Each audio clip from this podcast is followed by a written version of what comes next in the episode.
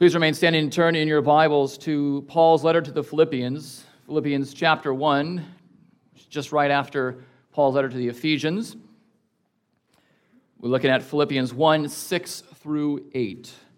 Philippians 1 6 through 8. Before we hear God's word read, let us go again to Him humbly in prayer. Our God, we thank you for this revelation. We thank you for this light that you have given us. We pray that we would see Christ in this text as he is clearly shown. We pray that we would grow in likeness to Christ as a result of hearing this text with faith. In Christ's name we pray. Amen. Philippians 1 6 through 8. Hear now the word of God. And I am sure of this, that he who began a good work in you will bring it to completion at the day of Jesus Christ. It is right for me to feel this way about you all, because I hold you in my heart.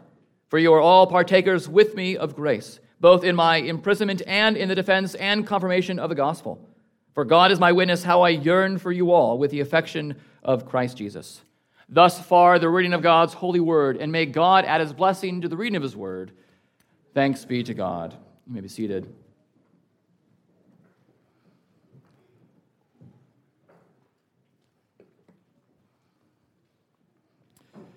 If you allow me to be a bit paradoxical for a moment, there is a lack of confidence and a lot of it. Take whatever is burdening your mind, your heart, even now, and you know that you likely have little confidence in that thing that has burdened you, in that person that has burdened you. Consider several examples. Consider your own money. Perhaps you have very little confidence that what you have in the bank account will be ever strong and will guide you into uh, retirement. It will help you handle all of your bills. It's something, but it might not be enough. Perhaps you're putting all of your eggs in that basket, your money, to provide you with you to provide you with that security, that stability that you need, that confidence that you can keep going. Consider a car. Perhaps you have little confidence in the car that you have. I remember when I was a teenager, I had a 1990 Dodge Spirit, whom I named Thrasymachus. If you know Plato's Republic, you know the, the character. Thrasymachus, long name, I called him Thras for short, and I had every reason to do what I always did. As soon as I got in the car, I turned the key, turned the ignition on, and I would pray. And I would pray that he would get me from point A to point B.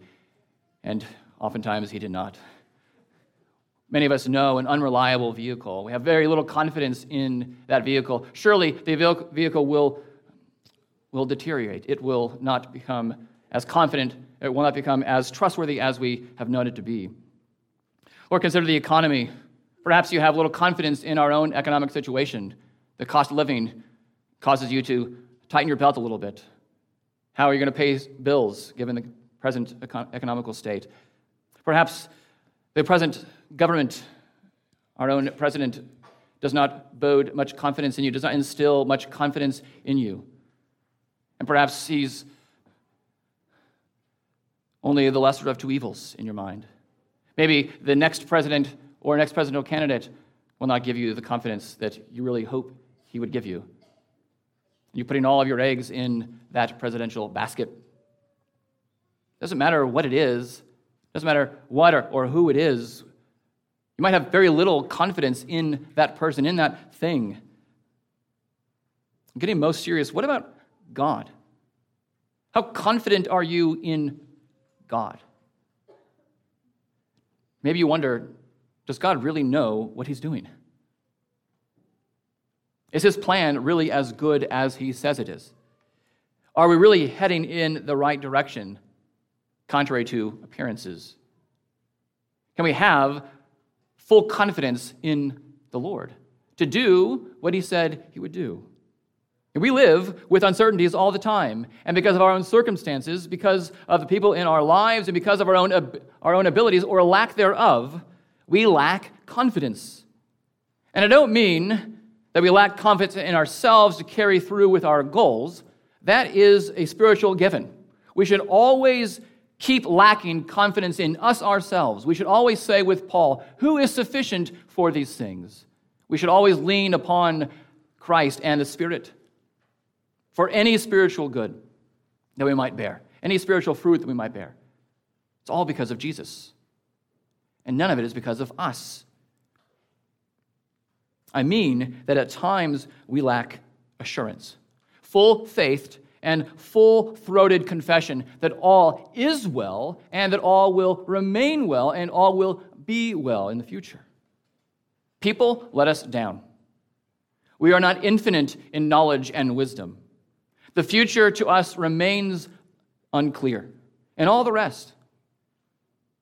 But here, you would think that Paul is not in tune with the world because he cannot emphasize any stronger the confidence that he has. Which then begs the questions why does he have confidence? What gives him so much confidence? Confidence in what? Or confidence in whom? And since Paul is now in heaven, we can say, well, can we have this confidence? Is Paul's confidence transferable to us? Or is this unique to Paul and the Philippians? Can we have what Paul is praying that the Philippians would have, that Paul is confident that the Philippians would have? The message this morning here is because God begins and completes the good work of salvation, Christians have confidence of this completion despite trying circumstances. Look again with me at verses 6 and 7. And I am sure of this, that he who began a good work in you will bring it to completion at the day of Jesus Christ. It is right for me to feel this way about you all, because I hold you in my heart for you are all partakers with me of grace, both in my imprisonment and in the defense and confirmation of the gospel. So, in these verses, which prepare his pen for prayer, Paul lays out his confidence. Consider the content of his confidence. He who began a good work in you, he says to the Philippians, will bring it to completion at the day of Jesus Christ. Now we'll return at the end to this good work, but that's what Paul is talking about here. He knows that he who began this work, namely God, this is a good work, namely salvation, that this God will not just begin it, but he will complete this good work of salvation. He will finish what he says he will do. The fulfillment, the completion of this good work takes place at the day of Jesus Christ. So here he anticipates what he's going to write to them in chapter 3, verse 21. The confidence and the full hope that we all have that one day our lowly bodies will be transformed to be like the body of Christ, that glorified, resurrected body. That's the content in brief. But let, let's consider Paul's own circumstance. Paul's in prison. Do you remember that? He mentions this in verse 13. He says that my imprisonment is for Christ. He is at present, at the time of writing this letter, in prison. Now, 10 years previous to this letter, he and Silas were in a Philippian prison. We read about that when we started this series in Acts 16. We saw them in prison and rejoicing, singing. But now he is in Rome. Now he is under house arrest. And I say this because we seem to forget his trying circumstances and we seem to forget about his trying circumstances because of the joy of this letter. Say, wow, what a, what a letter full of joy. Do you see how he loves these Philippian Christians? Do you see his joy? It is exemplary. He is carrying on pastoral business as normal. Therefore, we think, his conditions must be normal. Because in order for a pastor to serve joyfully, the conditions have to be just so right? Of course, that's faulty thinking. He was in prison. And this was not Paul's first imprisonment, nor will it be Paul's last. Now, just to give us an idea of where Paul was and what he was experiencing, the traditional site of Paul and Silas's imprisonment, so 10 years before this letter was written, shows an underground room, if you can call it a room, of about six to eight feet long maybe four feet wide, and obviously there are no amenities. Just down in a hole to be forgotten. And this wasn't the most severe imprisonment, the current one from which Paul is writing this letter, wasn't the most severe imprisonment that he will suffer from, but it was something to write home in Philippi about. He couldn't go where he wished, he was in chains. He wanted to be free to spread the gospel. And we'll see next week that it's actually, even though he is bound, the gospel is not bound. Even though he is not free to move about, the gospel is, um, is free. And it goes forth and it advances. Paul was completely dependent on the people of God to supply his needs. Ever the pastor, however, he really doesn't think about his own needs. He's thinking about the Philippians. He's thinking about what they need. He's thinking about how he can encourage them. This is the reverse, isn't it? Like, Paul's in prison, and he's thinking about how he can help these people who are not in prison. They're the ones who should be helping him out, and they have been, and they continue to do so. But that's what he's thinking of. He's thinking about them. He's thinking about his love for them. He's thinking about how certain he is of God's work in them. He's confident about the Philippians. His knowledge is a sure knowledge. That's what he says in verse 6. And I am sure of this. I'm sure of this. So here's a confidence in the past, but it has present persuasion. So he was, he was sure of it back then when he had it, and he continually is persuaded that God, who began this good work in them, will bring it to completion at the day of Jesus Christ. And this confidence is fourfold. Real confidence is robust, it is full. It's four things here it's sure knowledge, it's loving affection, committed action, and divine approval. Let's look at each of these. Again, he says, I know, I'm sure of this. He says, I know for a fact, Jack, that God will finish his work. I know it. And he follows this up with, It is right for me to feel this way about you all. Now, here the ESV does not do us a service by translating the word feel. It is right for me to feel this way. As you know, sometimes there's this stark uh, contrast between knowledge and feeling. And when we subordinate something to the area of feeling, well, then there's a lot of uncertainty, isn't it? Isn't there? And I feel like things are going to, I feel like things are turning around. Well, are you confident that they're going to turn around? No, I just kind of feel that way. That's not what Paul is doing here. Paul didn't say, I'm sure of this, and then I feel. You know, he's not doing that. He's not talking at uh, both sides of his mouth here. The King James has it right by saying, I, it is right for me to think this way. This word means think, it means mind. It refers to what, our, what we are thinking about, what our mind is on. Consider several examples just in Paul's letter to the Philippians. In chapter 2, verse 2, he says, Be of the same mind. That's that word that we hear, we see here that's translated feel. Be in full accord and of one mind. Be together, united in mind, he is saying. In Philippians 2 5, he says, Have this mind among yourselves. He wants the Philippians to have a collective mind, a united mind, a united congregational mindset of how to live in unity and harmony with one another. In Philippians 3:15, he says that the mature have a particular way of thinking. Yes, the mature have a particular way of feeling as well, but he's not focused on the feeling here. He's focused on the knowing, on the thinking. Those who are mature have a particular way of thinking about God, about themselves, about one another. Philippians 3:19 he says the wicked have their minds set on earthly things. The wicked focus on the things below, whereas the righteous, those who are in Christ, the saints of God, they focus on things above. They th- focus on things from heaven above. Their minds, their attention, their thoughts are Godward. In Philippians 4 2, he says to Euodia and Syntyche that they must agree. But literally, it's they must think. Get Euodia and Syntyche together to think the same thing in the Lord that they might be one with one another.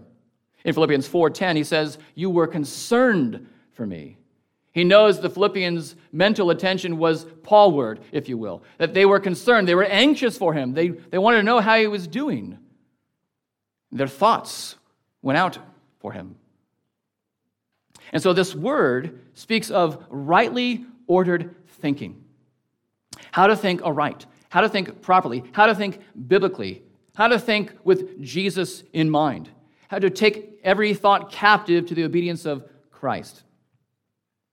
And so there's a unity of living with one another because of a unity with God. And that begins with having the sure knowledge that Jesus Christ is Lord. That God has begun a good work in them and will bring it to completion at the day of Jesus Christ. Begins with knowledge. Do we have this sure knowledge for ourselves? Do we have it? Are we confident? Can we say of ourselves, I am sure of this, that God who began a good work in me will bring it to completion at the day of Jesus Christ? I'm sure of it. If there's one thing that I'm sure of, it's that, that God who begins will complete the work. That's what Calvin says is essential to this to, to faith, is that confidence that there is only one Savior. There's only one person who can save you from your sins, Jesus Christ. That is the foundation of your confidence. That is Jesus, and it's not you that can save you. That He has begun this work and He will keep saving you. He will keep sanctifying you. He will keep growing you and He will ultimately glorify you. Do we have this sure knowledge for ourselves?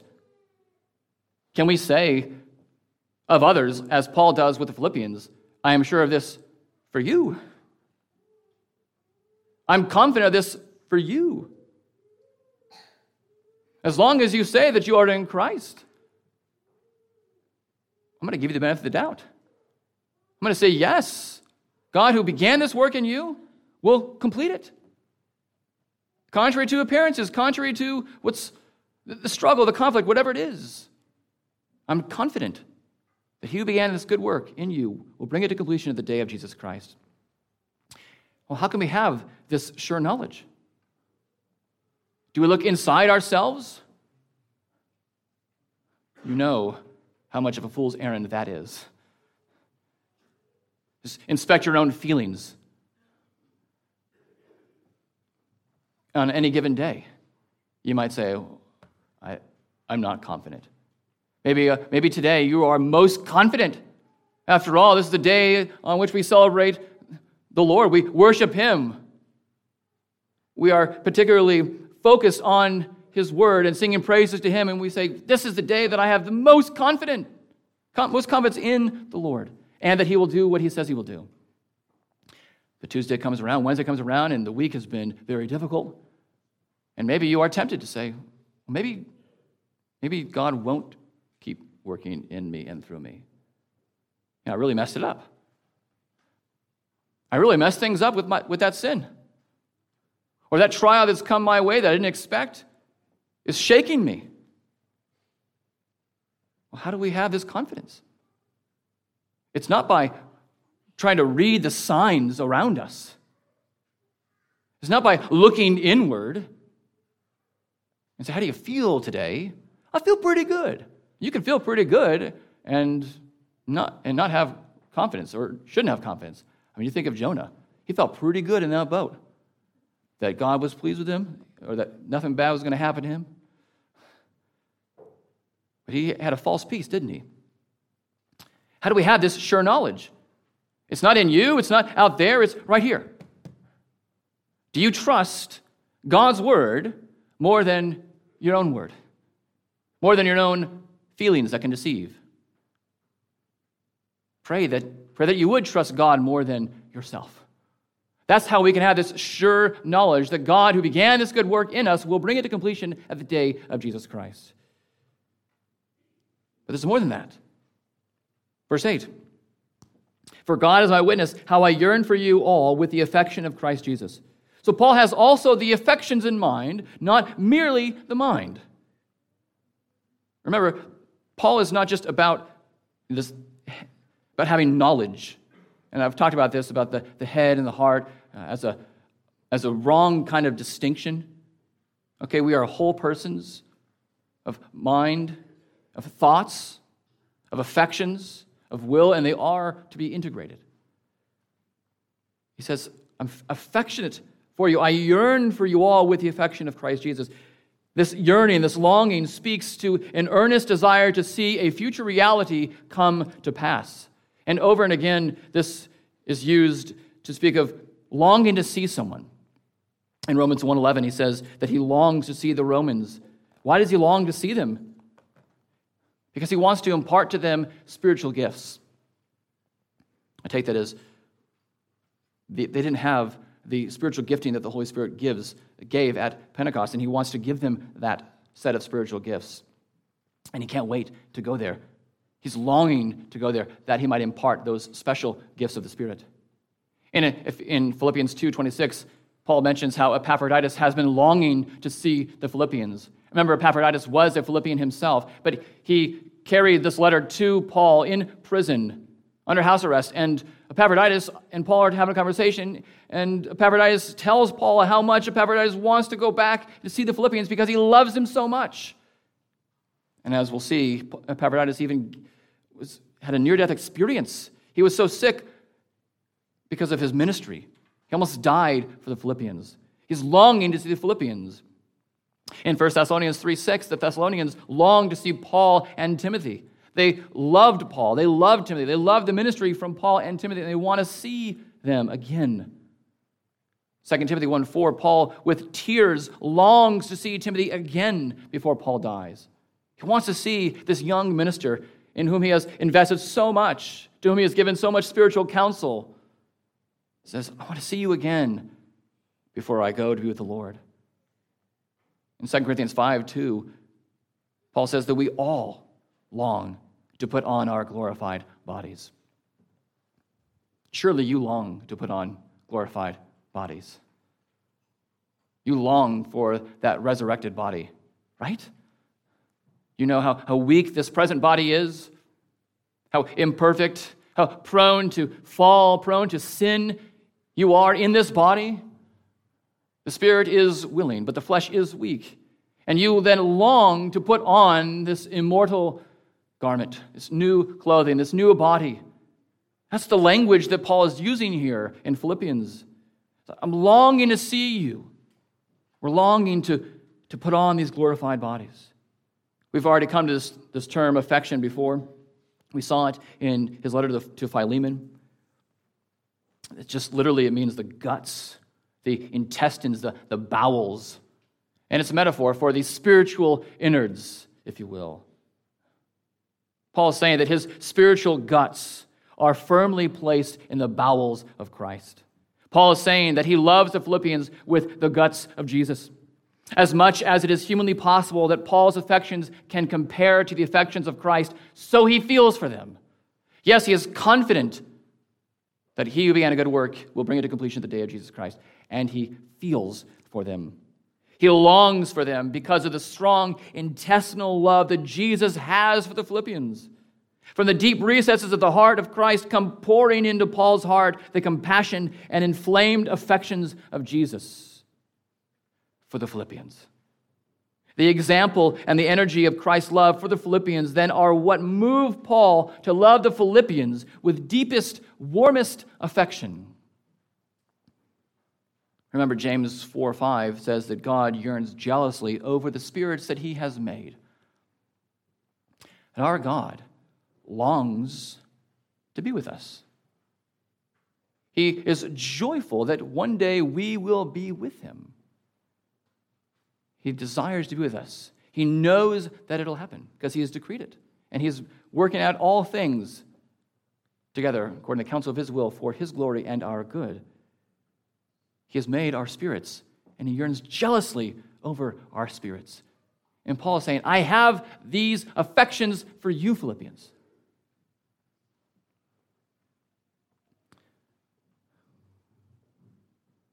Paul was no unfeeling stoic. He was clearly affectionate for his people.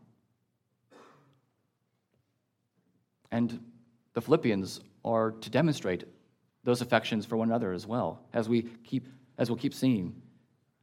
The question for us right now then is do we share these affections for one another? Maybe we have that confidence that he who began a good work in them will bring it to completion at the day of Jesus Christ, but maybe there's a disconnect between this sure knowledge and the loving affection. Do we share these affections for one another? And if we don't, do we just call it a loss? You say, well, I, I'll never yearn or long to be with my brothers and sisters at Cross Creek. Or do we pray that our affections would be towards one another? How have we demonstrated? How have we shown this affection of Christ Jesus for one another? This confidence is sure knowledge, it is loving affection, it is, thirdly, committed action. Paul says, I hold you in my heart because you're all partakers with me of grace.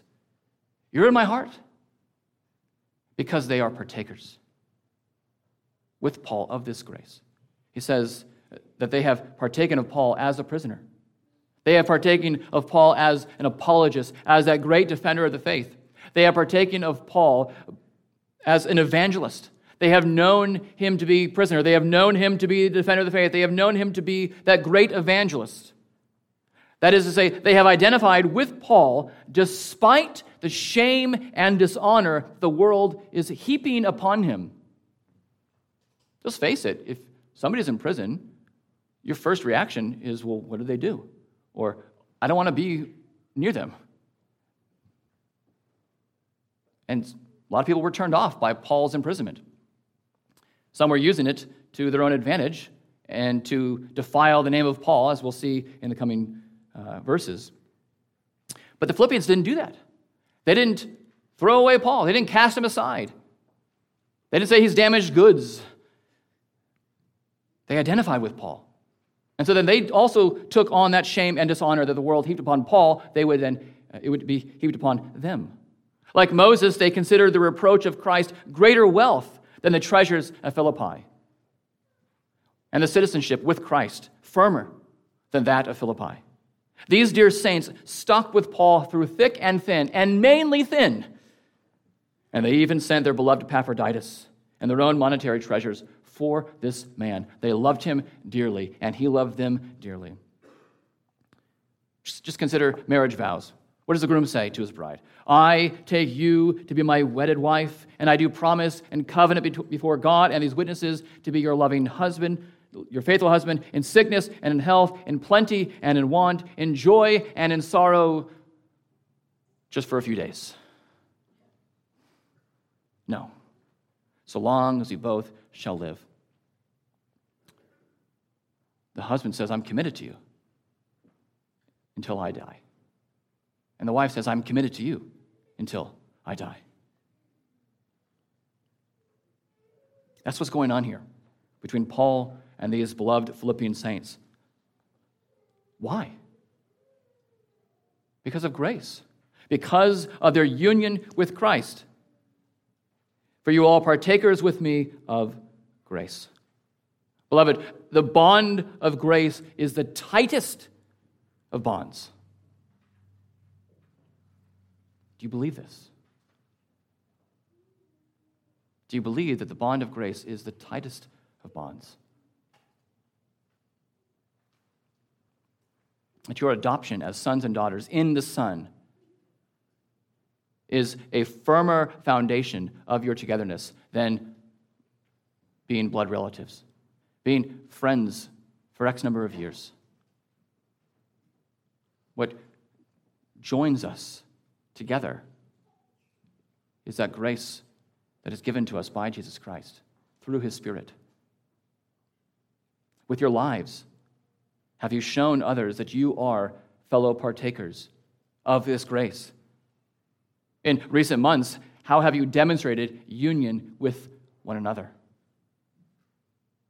Have you washed your hands of that person because of what he said? You washed your hands of that person because of what she did?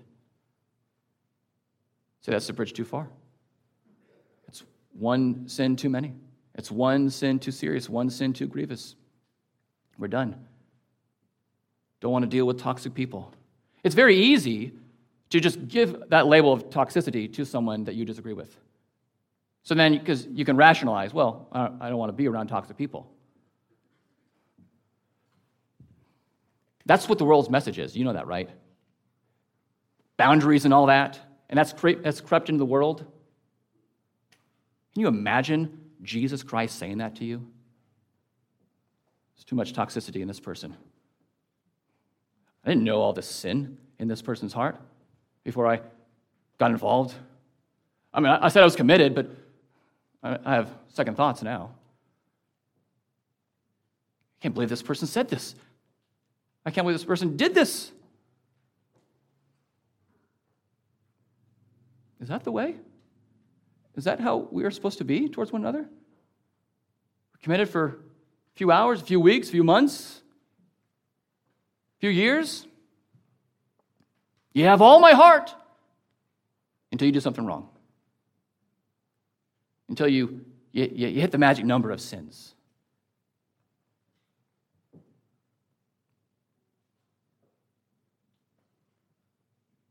How have you fought to be fellow partakers of grace with that sinner? We all, we all fail at this. I fail at this too. We're never perfect at being fellow partakers of grace with that sinner, with that sufferer. We all need to grow in this area. Have we fought to be fellow partakers of grace with one another? Or has that sin just driven you away?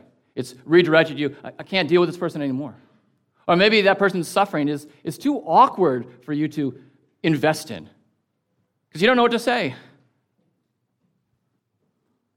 Be with them. You don't have to say anything. Just be with them.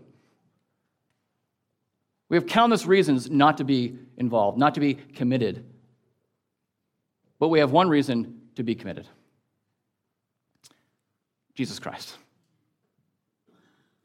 He who began a good work in you will bring it to completion at the day of Jesus Christ.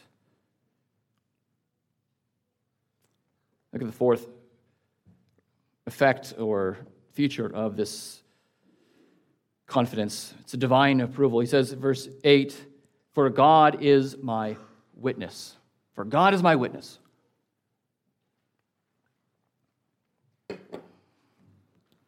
There's some bold words right there. For God is my witness. You see how bold Paul is being here. So sure of his knowledge for the Philippians, so affectionate for these saints, that he calls upon God as his witness. Now, he has done this before. He has called upon God as his witness in Romans, for instance. In Romans 1, verse 9, he says, I mention you without ceasing in my prayers. God is my witness. God knows that I'm always praying for you. Romans 9 1, he says, I'm speaking the truth. I'm not lying. God is my witness. God, the author of truth, is witnessing that I am not lying to you. Those are some bold words. And he repeats that boldness here in his letter to the Philippians. In verse 8, he's saying, I assure you, Philippians, that I hold you in my heart. I have put on the witness stand God Himself the one who alone knows the hearts of men, to peer into my heart and to testify publicly that you are in there. That's what he's doing. And we've all seen or read those legal thrillers, haven't we? Those courtroom scenes when the star witness is on the stand and their testimony reveals the smoking gun. Right? Now, it's different, I'm sure, in real life. We have one lawyer visiting here this, this morning, and I'm sure he could testify it's different. But that's not the stuff of of movies. In movies, in the books, you see uh, the witness stand. Person says it, wow, that's case closed, right? But then what happens? There's that other attorney, and it's now his time to cross examine. It's now his time to ask the questions. It's now his time to probe ever deeper into this person's testimony. And then now this person has to answer all those questions that he wasn't comfortable with answering, or that he had omitted certain things conveniently and then the case crumbles. All because the prosecuting attorney did his duty. The cross examining or defense attorney, whatever it was, he, he, did it, he did it, and the case crumbles. And having witnesses is essential in the Bible. Over and over again, Old Testament, New Testament, it's, you have to have at least two or three witnesses to establish the case, to confirm this case, to prove that this person is guilty. And Paul is saying that his affections for these Philippians, his loving commitment to them, they're on trial in a sense here. And God does not become flustered on the witness stand. God knows all things.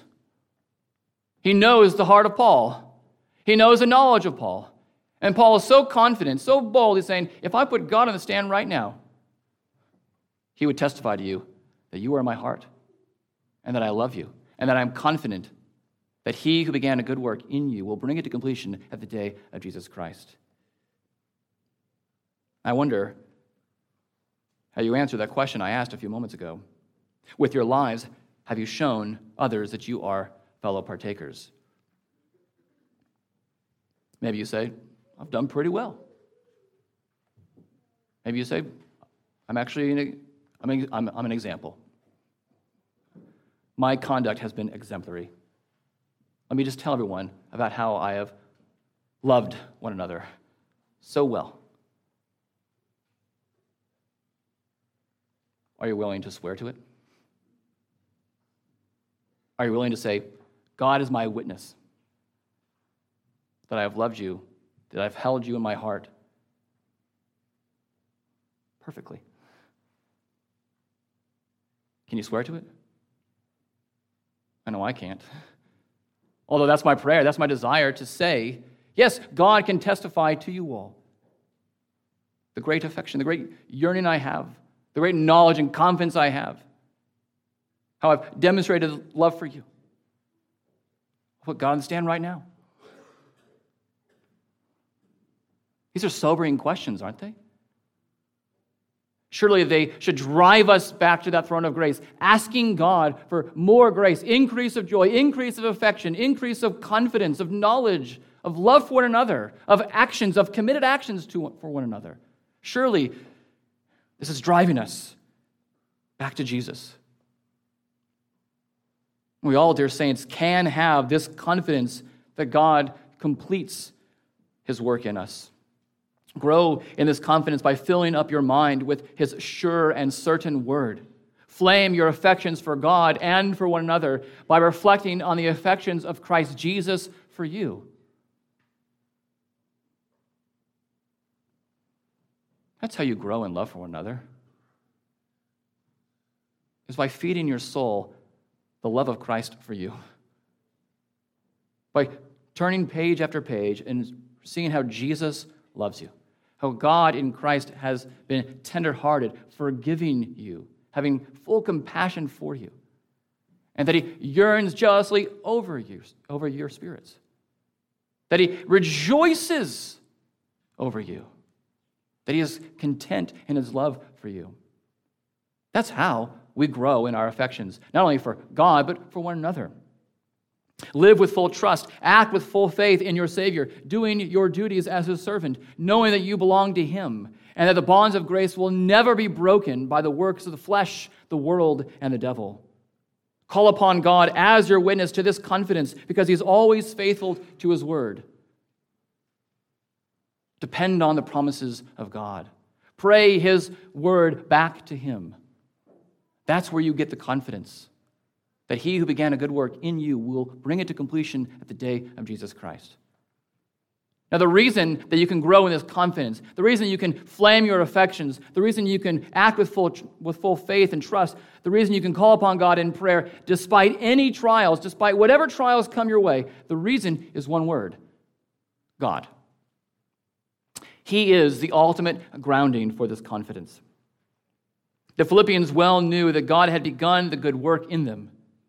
All good works, dear saints, find their starting point in heaven above, coming down from God Himself. It was known to the women at the Riverside prayer gathering in Acts 16 that God was at work in them, through them. Lack of male leadership was not going to stop the head of the church, Jesus Christ, from building his church. There was no mistaking who opened Lydia's heart to hear the gospel and so be saved. Closed hearts need only a word from God to open. It was clear to everyone in that Philippian prison that it was God who unshackled the bonds that the enslaved but supposedly free Philippian jailer. That man was free, at least outwardly. but he was bound. He was bound to his own sin. He was bound to the devil. He was in a kingdom of darkness.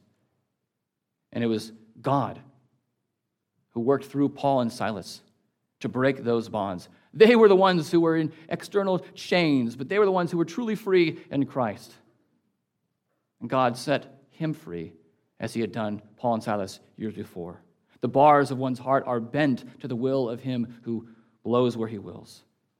For all of us, however it happened, whether it was in some flashy, sudden 180 conversion or the seemingly unnoticeable change of heart as a covenant child, however it happened, God began it. God did it. God did it. You didn't. God did. Period. Full stop. End of story. Right?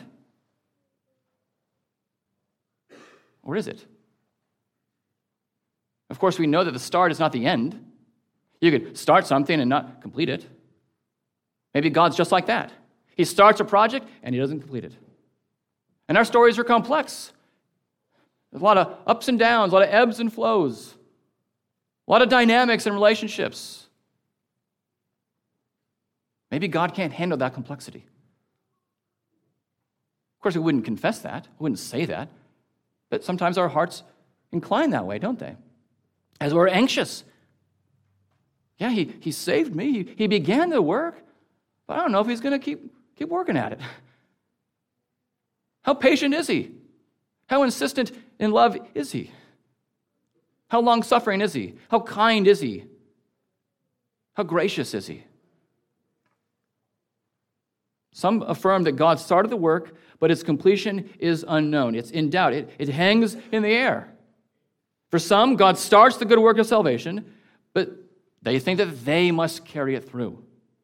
Like that English tutor who wrote that first paragraph of the essay for you. You know who, who, who he is. But you had to write the rest of the essay. You had to own it yourself. You had to make it yours. You had to finish it. Yeah, he helped you for the first paragraph, but you had to do the rest. He got you started, and you finish it through. Maybe that's how God works. He gave you new life. He took that dead heart and made it alive. But that's all He's going to do for you. For some, they think that the good work is a mutual work, that God carries 50% of the load, and then we carry the other end of the load. As if you know, God's on one side of this log and we're on the other side of the log and we're carrying this together. Maybe 50 50 is, is too generous for us. Maybe it's 60 40, 70 30, 80 20, 90 10, 95 5, 99 1. We have 1%, we have to contribute to finish this. If, if, if we even had 1%, if 1% depended upon us to carry through with this work of salvation, do you think we would do it? He got me all the way to the finish line. Just there's a, a centimeter more. I just got to fall over by myself. I can do that. Just enough energy. No. Of course not. These are all wrong headed ways of thinking about this good work of God's to complete. In Philippians 2 12 and 13, Paul explains how God will complete this good work and we'll get to that in due time. But for now, he is concerned with giving them the assurance that God will complete this good work. Paul assures them that, that as he looks forward in time to the return of Christ, he sees himself there with Jesus. And he sees these beloved Philippian saints dressed in glory with him. These, his crowning joy, Philippian church, with him, with Jesus. We're very much not like God in this respect, right? How many of us, even here in January, as January is coming to a close, about a month in from our resolutions, if we made them, have been faithful to what we said we would do? How many of us have been faithful to what we said we would do? How many books remain unread? How many tables remain unbuilt? How many forests remain uncleared? How much family time remains unspent? and all the rest. I don't know if John MacArthur was, is known for creating this phrase, but he's famous for saying it. If you could lose your salvation, you would. If even 1% of the salvation complex was dependent upon us, it would fail. We would fail. Unlike us, God finishes what he starts. And so, from our starting point, from the Philippian starting point in chapter 1, from our starting point, we actually have the end in view. We know how things will end. We have that confidence. Our confidence is not a worldly confidence, which is grounded in anything but God. Our confidence is not in our own accomplishments, in our own upbringing, in our own reputation, in our money, in our military rank, in our network, in our connections, in our service, in our knowledge, in our feelings. None of these, and anything else you can throw in the mix, nor all of them combined, will ever give you the confidence that he who began a good work in you will bring it to completion at the day of Jesus Christ. None of that, nor all of that combined, can ever give you that confidence. Remember the first question of the Heidelberg Catechism What is your only comfort in life and in death? Insert confidence here instead of comfort. What is your only confidence in life and in death? That I, with body and soul, both in life and in death, am not my own, but belong to my faithful Savior Jesus Christ, who with his precious blood has fully satisfied for all my sins and redeemed me from all the power of the devil, and so preserves me that without the will of my Father in heaven, not a hair can fall from my head. Yea, that all things must work together for my salvation.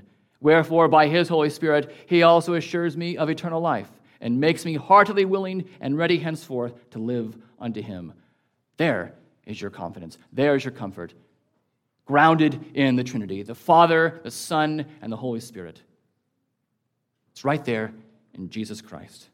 Look to him who came, lived, died, and rose from the dead, so that one day, at the day of Jesus Christ, you, whose precious lives are his treasured work, will be fully, completely in glory. Let's pray.